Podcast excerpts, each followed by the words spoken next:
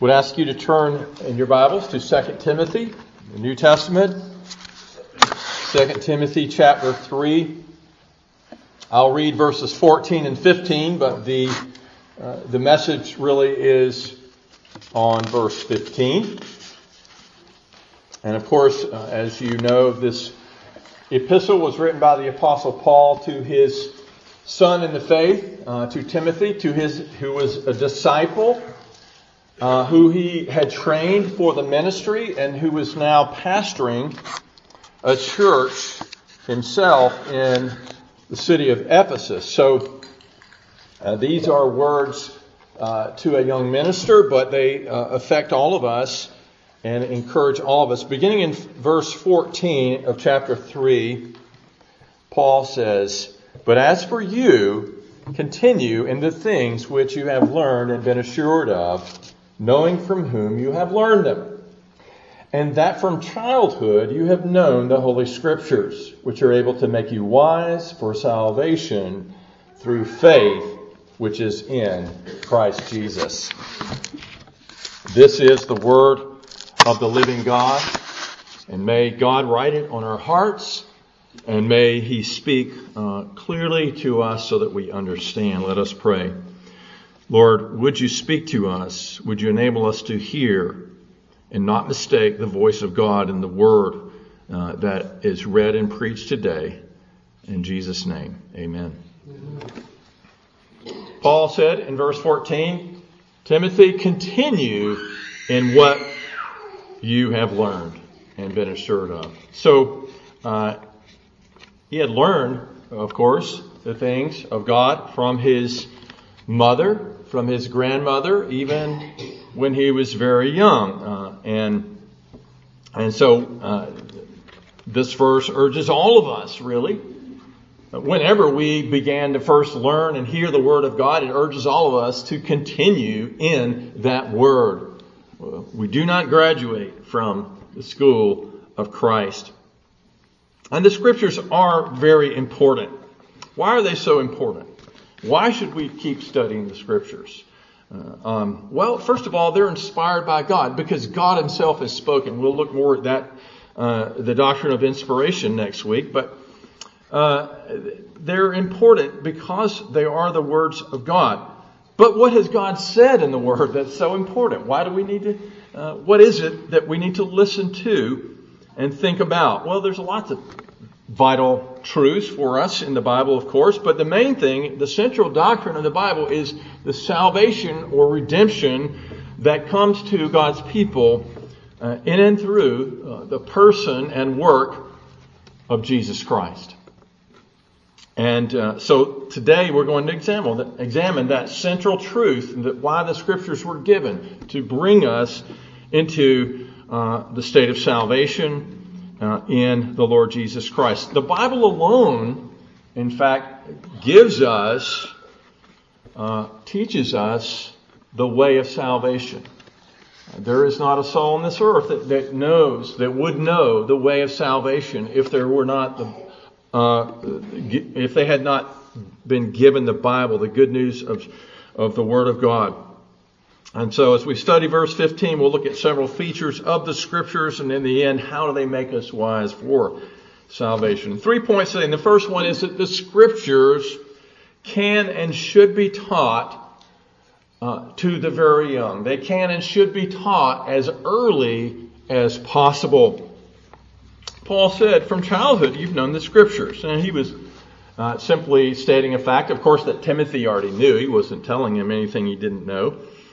And back in 2 Timothy 1, verse 5, Paul had said, "When I call to remembrance the genuine faith that's in you, which dwelt first in your grandmother Lois and your mother Eunice, and I'm persuaded is in you also." So his mother and his grandmother taught him the Word of God. It's not just ministers of the gospel that are important in the scheme of Christ's kingdom. It's mothers and grandmothers, it's fathers and grandfathers who are given children to bring up in the faith. Now, the Scriptures, of course, are needed by all ages. Just because you didn't hear the Word of God when you were young doesn't mean you don't need it now. We all need it, young and old, men and women, sinners and saints. We all need the Bible. But the best time, of course, to learn the Bible is early on in life. The best time to learn is as soon as possible, we might say. It's instructive to note that the Greek word he uses here for childhood is unique. He could have used a number of different words that mean a small child or a young child, but he chose a particular Greek word, brephos, in verse 15, and it means an infant or even can refer to an unborn child. In the Gospel of Luke, we think about this, the unborn, Mary visits Elizabeth, her cousin who was with child, and in Luke 1:44, Elizabeth said to Mary, "For indeed, as soon as the voice of your greeting sounded in my ears, the babe leaped in my womb for joy." We know the child she was carrying was John the Baptist. She was 6 months along.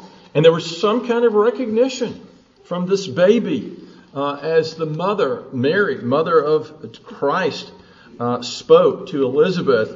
The child responded. We're told from research, scientific research, that the child that's in the womb can differentiate voices and recognize them. And then if that's possible, of course, that unborn children can somehow respond to God, to His Word, to His presence, that those who have already been born, young children, should be taught the Word of God, exposed to the Scriptures. And in Old Testament times, the devout Israelites were told that they needed to teach their children the Scriptures. And we find this in Deuteronomy chapter 6, verses 6 and 7. Moses wrote, "And these words which I command you today shall be in your heart." First of all, they need the commandments, the words of God need to be in our hearts. "But you shall teach them diligently to your children. And you shall talk of them when you sit in your house, when you walk by the way, when you lie down, and when you rise up." So as parents, we have a great responsibility. We have a great privilege to teach children in the home, but also to bring them into the worship service, bring them into the church of the Lord.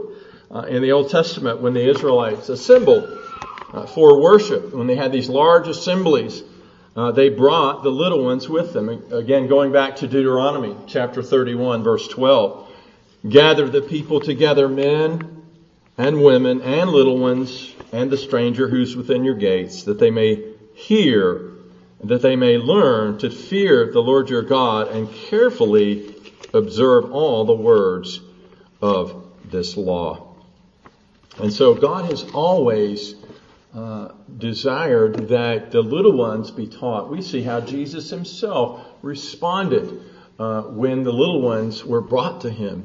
And the disciples wanted to shove them away and get rid of them. And Jesus said, "Don't forbid them to come. You don't know what you're talking about. Of such is the kingdom of God."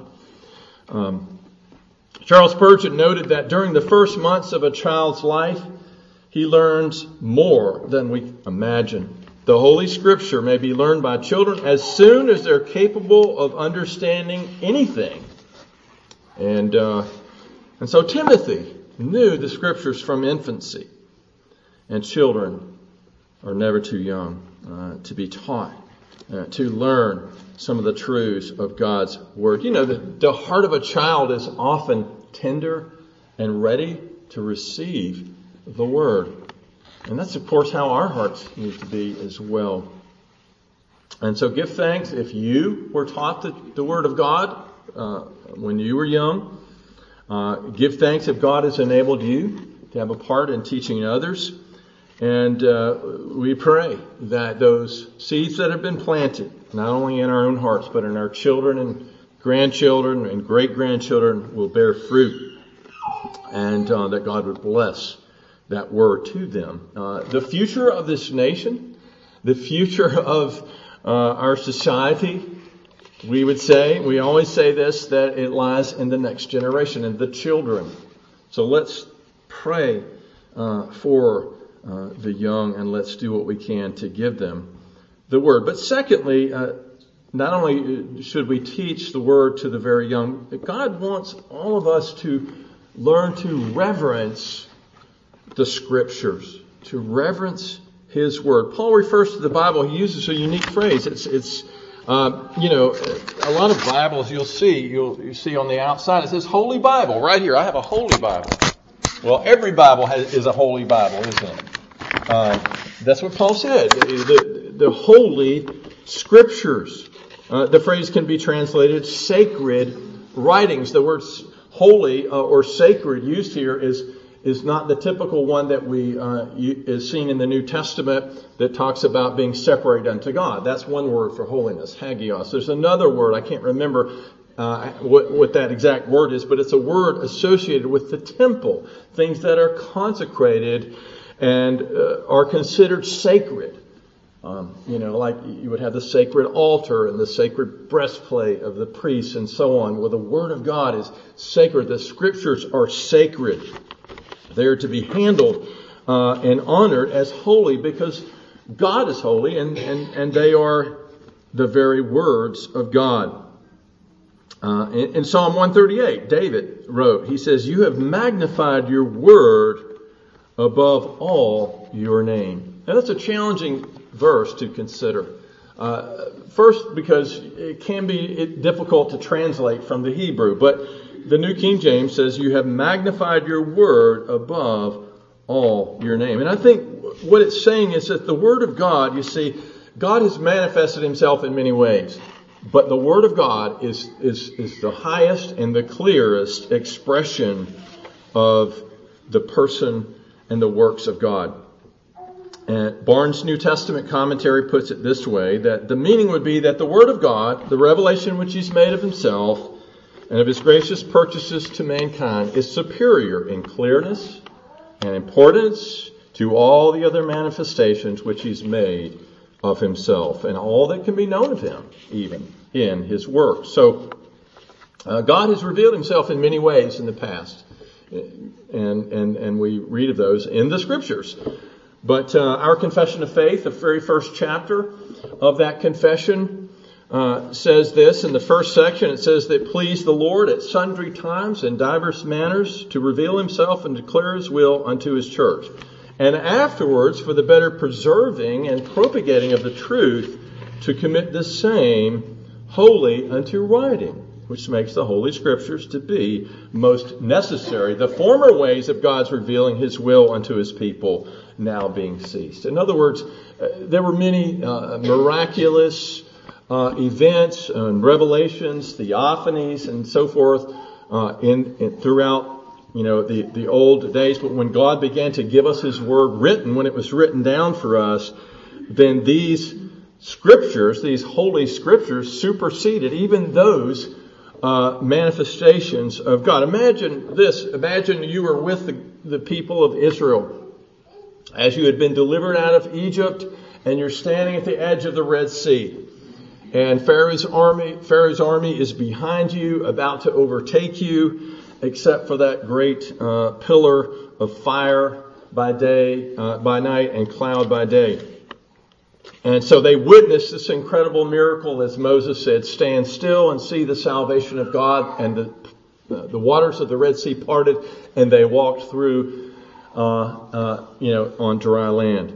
Imagine the awe and the sacredness of that moment that it held for those people. And yet the Bible we hold in our hands reveals more about God than that event did to the Israelites in that day. We have far more revealed to us in Scripture than they had, even standing at the Red Sea. We say, if I saw a miracle, then my life would be transformed and I would just really live all out for the Lord. Well, how did that generation do in the wilderness after they saw that great miracle and saw many other miracles, the miraculous provision of manna and so forth? Well, the bottom line is that the Word of God is superior even to these kinds of things. And so hold it in great awe and respect, because it is His Word. Paul said, "You have known the Holy Scriptures." And we've talked about this before. God wants us to know Him, to understand Him, and we do that by understanding the Scriptures. The Bible is a deep ocean of truth. You can never get to the bottom of it. And the Bible is a deep mine. And there's always more jewels to discover. The deeper you go into the Bible, the more you discover. And so it is the textbook for life, for this life, and for the life to come. Earlier in this epistle, Timothy was urged to press on in his knowledge of the Scripture. Study to show yourself approved unto God, a workman who does not need to be ashamed, rightly dividing the word of truth. You say, well, I'm not a pastor, I don't have to do that. Well, again, God has given you this privilege of knowing Him. If you're indifferent to the Bible, you really are saying, I'm not interested in knowing God. It's all about Him. So how well do you know the Scriptures? And it's not just about knowledge, right? That knowledge is given to us so that it might be turned into wisdom. The Scriptures, Paul said, are able to make you wise. Has your knowledge of the Bible made you wise?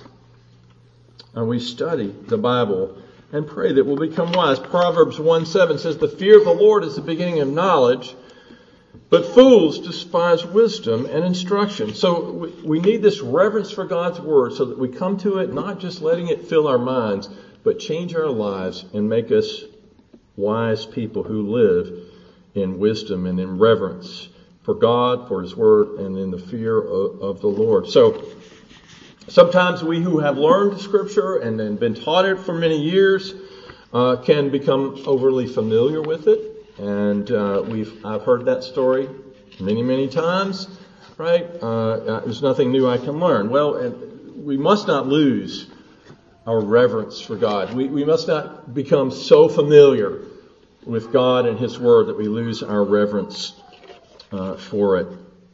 We hold in our hands the very inspired words of God. God wants to continue through that Word to speak to us on a daily basis. Every time we open it, every time we read it, every time we hear it, God is speaking. What a privilege we have! And we should never neglect the Word consequently. Scripture is holy, it's sacred, and it's given to us, so we need to receive it, we need to reverence it, we need to believe it, we need to live by it.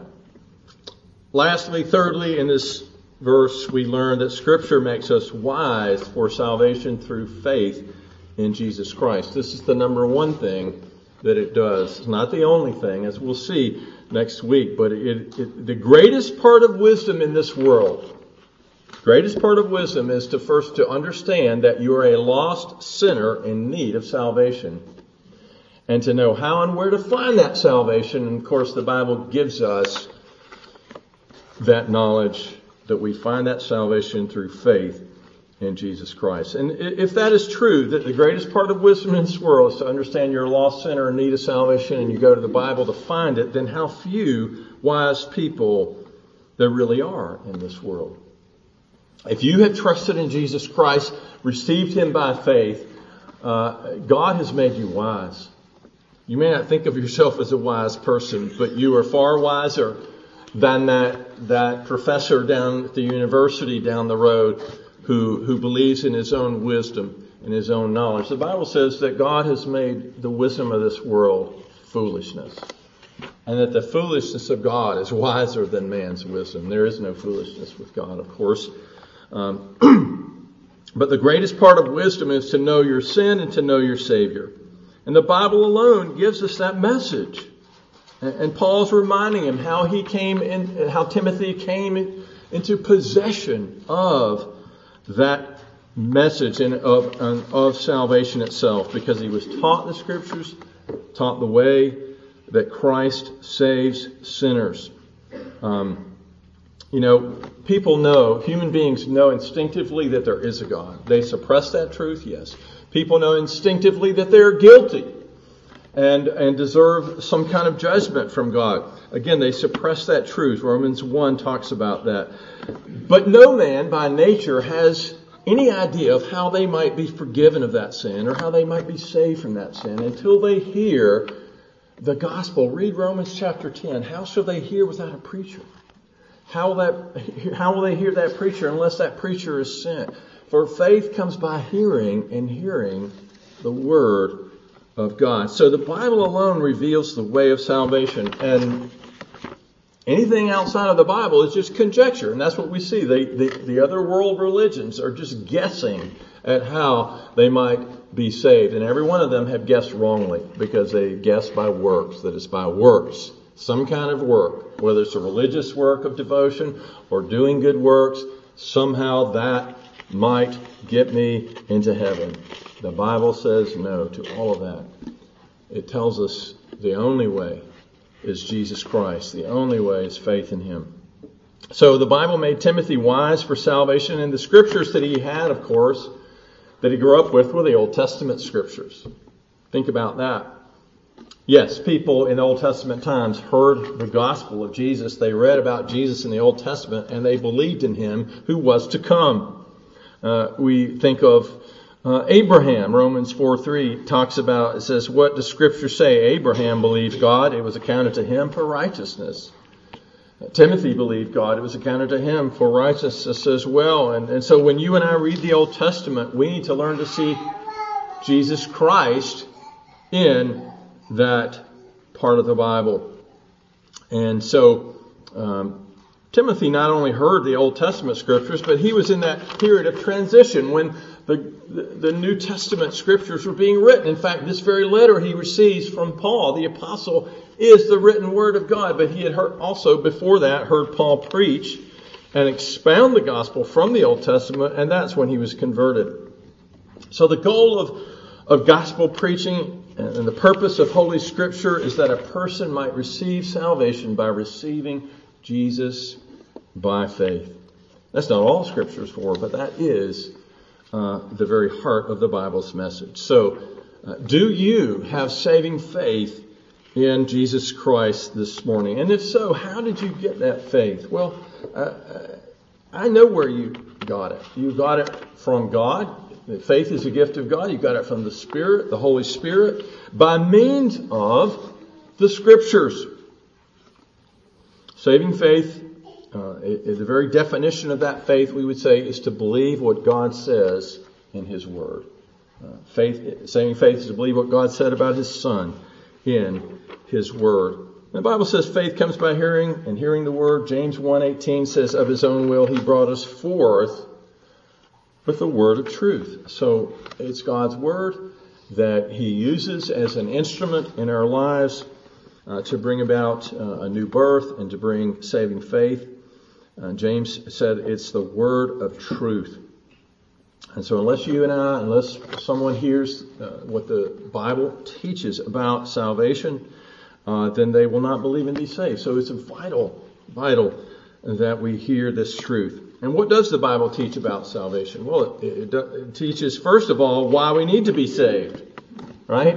Again, this is not, people know they're guilty. They somehow understand there's a God, but they don't really understand the depth of that sin and what it does that we actually deserve to be separated from God. Your sins have separated you from God, said Isaiah.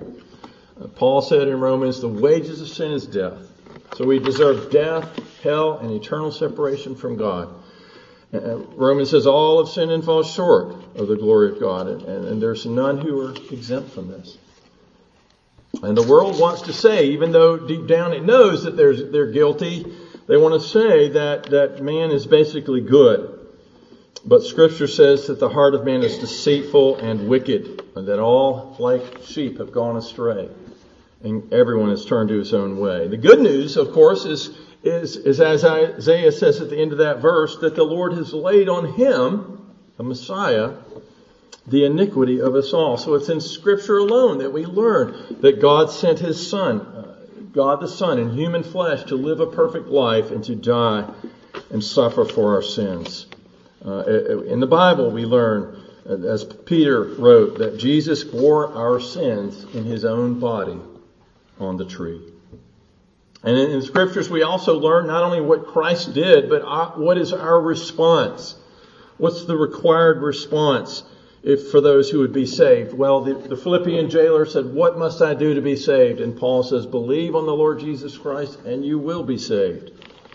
And verse 15 of our text rightly says, salvation comes through faith, which is in Christ Jesus. So Scripture tells us that it's faith alone. It tells us that it is a faith that repents of sin as it turns and trusts in Christ. In Romans 6:23, yes, the wages of sin is death, but the gift of God is eternal life in Christ Jesus our Lord. And if you have the Son, 1 John 5 says, you have eternal life. The Bible says that God sent His Son into the world, that Christ died for sins because He loves us. That's part of the gospel. And you guys sang without me last week, "Jesus loves me, this I know," right? Because the Bible tells me so. The Bible tells me that God so loved the world, that God demonstrates His love for us, that while we were sinners, Christ died for us. So He gave His Son that we would not perish. He gave His Son because He loves us. And all who know the Lord Jesus Christ by faith have experienced that love, that joy of salvation. But like David in the Old Testament, as we read in Psalm 51, he had sinned and lost the joy of his salvation. He says, "Restore to me that joy." This is what I pray that God will do for us today as we meet around the Lord's table, as we come and remember what He has done for us.